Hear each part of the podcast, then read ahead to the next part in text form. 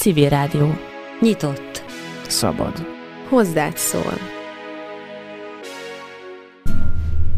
Pintér Andrással a Skeptikus Társaság elnökével fogunk most beszélgetni, és beszélgetésünk apropója az, hogy a 24.hu nevű portálon megjelent egy elég hosszú interjú Gelencsér Andrással, a Pannon Egyetem rektorával, aki tulajdonképpen a fenntarthatóság fenntarthatóságáról lengetett be nagyon komor jóslatokat, és hát nem keveset mondott, mint hogy a civilizáció az sanszosan akár pár évtizeden belül össze fog omlani. De a szkeptikus társaság ennél azért szkeptikusabb, tegyük hozzá egy szerencsére, ugyanis szerintük nem állja meg a helyét az, amit a vegyész légkörkutató rektor mondott.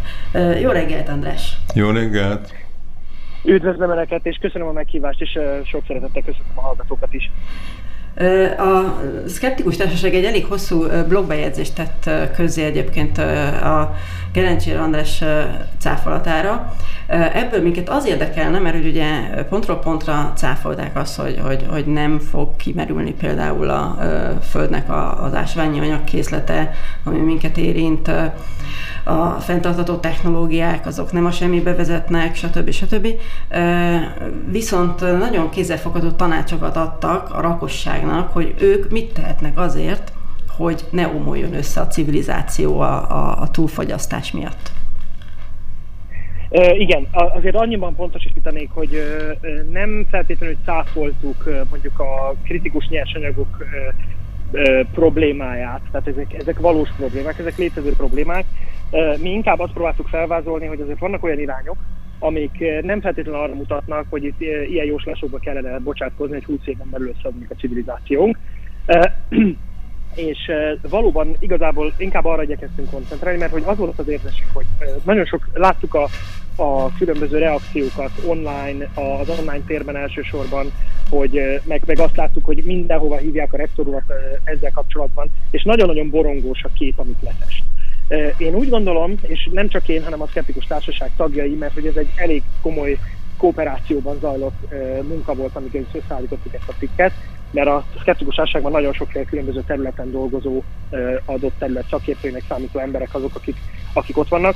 Tehát megpróbáltuk ezt a tudást összeszedni, össze, összerakni, és nagyon-nagyon fontosnak éreztük azt, hogy azért, azért ne úgy állítsuk be, hogy minden mindegy, itt gyakorlatilag már semmi nem ér semmit, a, akármilyen fejlesztéseket meg innovációkat nézünk, azok igazából már rég elkéstek. Tehát az egésznek olyan volt a hangulata, hogy mintha azt mondanánk, hogy hát húzzuk le a rólót, és így kövessünk el rituális öngyilkosságot mindannyian. Hát vagy dobjuk be a gyeplőt, ami még rosszabb. Igen, amit hát gyakorlatilag igen, ami annak egy kevésbé darab, egy még drasztikusabb változata. Tehát mi azt szerettük volna, hogyha tudatosul mindenkiben az, hogy tényleg komoly problémák vannak, de a tudomány és a technológia most már olyan dolgokat mutatott fel, amikbe igenis érdemes, amikre igenis érdemes odafigyelni, amik, amik az elmúlt, tehát például a professzor úr mondott olyat, ami 30 éve meghaladott információ. Tehát amikor, mm. amikor például a napelemek, meg a szélerőművek energetikájáról beszélt, vagy energetikai oldaláról, akkor régen meghaladott, tudományos technológiát a rég túlhaladott információkat osztott meg. Persze, hogy, hogy itt sokkal pessimistában hangzik. Tehát, De ez kínos is, nem? Tehát, hogy egy professzor ilyet azért nem tehetne. Hát én ezt úgy gondolom, én ezt értem a jelenséget. Tehát a nagyon-nagyon fontos, ismert egyébként a Nobel, Nobel jelenségnek szokták egyébként hívni ezt, amikor valaki egy adott szakterületnek nagyon értője. Egyébként hozzá kell tennem, és ez nagyon fontos leszögezni, hogy Gerencsér professzor úr a saját szakterületén fantasztikus eredményeket ért el, és tényleg nagyon-nagyon elismert és méltán elismert kutató. De amikor valaki kimerészkedik a saját kutatási területéről, akkor azért nagyon könnyen belefut olyasmibe, hogy pontatlan dolgokat állít, és őt is ugyanúgy bosszant, bosszantja az, amikor valaki más a saját szakterületéről pontatlanságokat állít. De most nálunk a társaságon belül voltak jó néhányan, akik fölhördültek, hogy he, ez most mi volt, kérem szépen. Ez, ez, ez egyáltalán nem így van. Hát, és van egy ilyen hajlam, hogyha valaki egy adott dologban nagyon-nagyon magas szintre jutott, akkor kicsit ő maga is azt gondolja, hogy ő mindenhez is ért.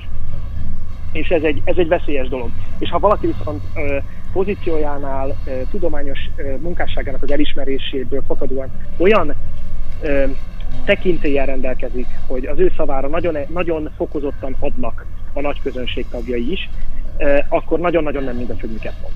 És ezért írtuk meg ezt a cikket, és szeretnénk volna az optimizmusra szavazni inkább, és azt mondtuk, hogy nézzük meg, van egy csomó olyan program, amik meg nem is csak programok, hanem alapvetően szemlélet. Tehát például a pazarlás visszaszorítása. Például az, hogy ne eldobáljunk olyan eszközöket, amik újrahasznosíthatók, amiknek alkatrészei újrahasznosíthatók, hanem ezt tegyük meg.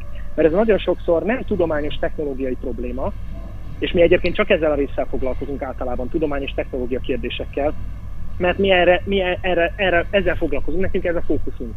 Tehát nagyon sokan most azt mondják, hogy de mi a geopolitikai problémákat nem vetettük fel. Azért, mert az nem a mi szakterületünk. Mi azzal nem, nem szeretnénk, vagy nem is feltétlenül tudunk érdemben foglalkozni. Az nagyon súlyos probléma, nagyon komoly nehézségek vannak, de, de nem szabad csak erre fókuszálni. És azt, azokat a pontokat igyekeztünk vagy cáfolni, vagy pontosítani, amiknél úgy gondoltuk, hogy a tudomány és technológia mást mond, mint amit a professzor úr állított. Jó, akkor ö, térjünk rá, hogy mit, te, mit tehet a, a hétköznapi ember ahhoz, hogy ö, valamit hozzátegyen ahhoz, hogy ő, ő ne súlyosbítsa a katasztrófát, vagy? Hát az egyik például az, az egyik az élelmiszerválság. Nagyon-nagyon jelentős probléma, és azt azért tudni kell, hogy világszinten átlagosan 30-35 százalék a, a hulla, az, a, az az élelmiszer, amit megtermelünk, és hulladékként végzi a valamelyik szakaszában a, a folyamatnak. Ez elképesztően magas, és a fejlett országokban ez még magasabb. Tehát ott, ott, ott 50% fölé is mehet az érték. Most nem tudok pontos értékeket, mert most itt fejből nincs előttem a, a dokumentum, de ezt a cikkben részletesen leírtuk, meg azt, azt érdemes megnézni a, a blogunkon, megtalálják, a skeptikus.blog.hu-n. Szóval azért ez nagyon-nagyon súlyos probléma. Tehát az egyik például az, hogy ezt a, ezt a fajta fogyasztói magatartást, hogy felhalmozunk mindent, és aztán a felét kidobjuk, ezt, ezt, me, ezt, ezt meg kell állítani, ezt vissza kell szorítani, ezt az emberek fejében kell átalakítani, hogy a kényelem az nem mindig kell, hogy elsődleges szempont legyen, néha egy kicsit messzebbre kell tudni tekinteni. Ez például egy fontos dolog. A másik az energiatakarékosság. Hát nagyon fontos az, hogy ne csak arról legyen szó, hogy milyen energiaformákat, vagy milyen energiaforrásokat próbálunk megbiztosítani, hanem az is, hogy próbáljunk meg spórolni az energiával.